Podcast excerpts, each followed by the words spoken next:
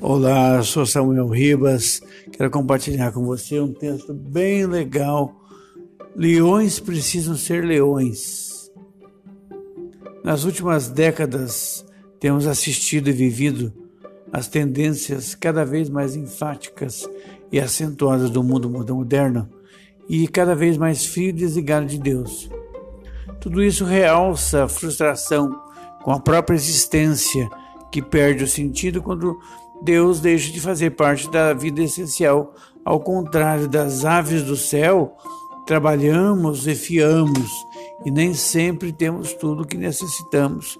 Nos falta aquilo que nos complementaria Deus em nossa vida. Quando deixamos de acreditar que Deus supriria nossas necessidades, começamos a retomar as rédeas da nossa vida e isso também não nos trouxe resolução, ao contrário, aguçou um sentimento de abandono que na verdade nunca foi, já que nós o abandonamos com nossas ações e ingratidão. A gente é ingrato, isso é natureza nossa, né? O homem sem Deus está fadado à própria sorte. E literalmente temos visto isso nos resultados da sociedade que a cada ano se perde em suas concessões diante da vida. E o politicamente correto é a melhor configuração do que estou dizendo.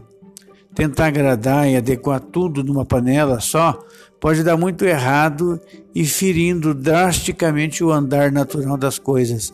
É leão tendo que agir com menos personalidade para não assustar a zebra do seu lado, do, do seu direito de ser zebra. E com isso comprometendo a essência do leão, que se anula e da própria zebra que passa a viver como leão, sendo zebra. É gente que é, é, gente tendo que pedir desculpa por ser hétero em prol de quem não é.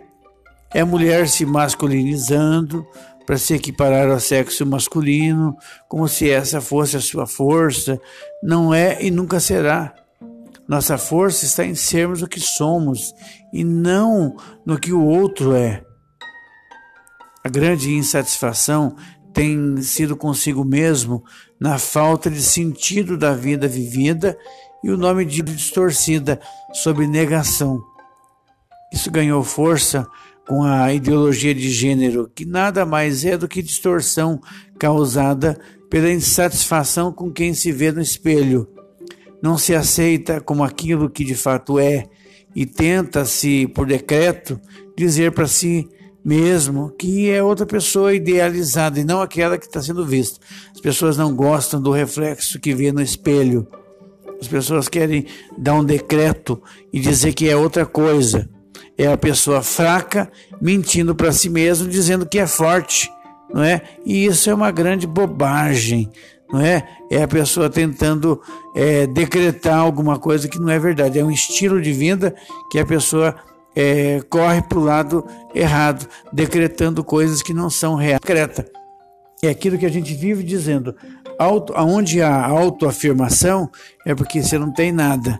Que você tem que autoafirmar alguma coisa, você tem que afirmar e dizer para você mesmo que é. Não é? É como a gente fala assim: você não vê um pássaro é, tentando convencer ninguém que ele é um pássaro, ele é um pássaro. Agora, uma tartaruga dizendo eu sou um pássaro, ninguém acredita nela, né? ela tem que convencer as pessoas, é igual a gente. Né? Quando a gente tem que autoafirmar, é, significa que você tem que dizer para você mesmo que você é outra coisa.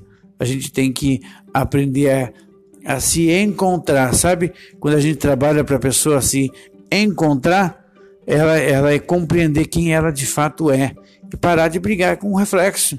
Você quer melhorar? Ele melhora, mas você não pode decretar que é outra coisa.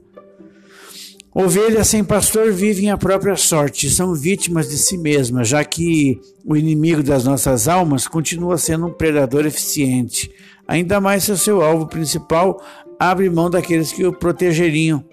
Ovelhas em terra de lobos são presas fáceis, mesmo que se sintam leões por decreto. O lobo só consegue enxergar ovelha sem pastor. Para ele, ele está vendo uma ovelha sem proteção nenhuma, fica mais fácil para ele. por mais que a ovelha decrete: Eu sou um leão. A sociedade moderna está fazendo um molho que já se perdeu em seus ingredientes faz tempo e a cada dia fica mais difícil de se salvar esse molho.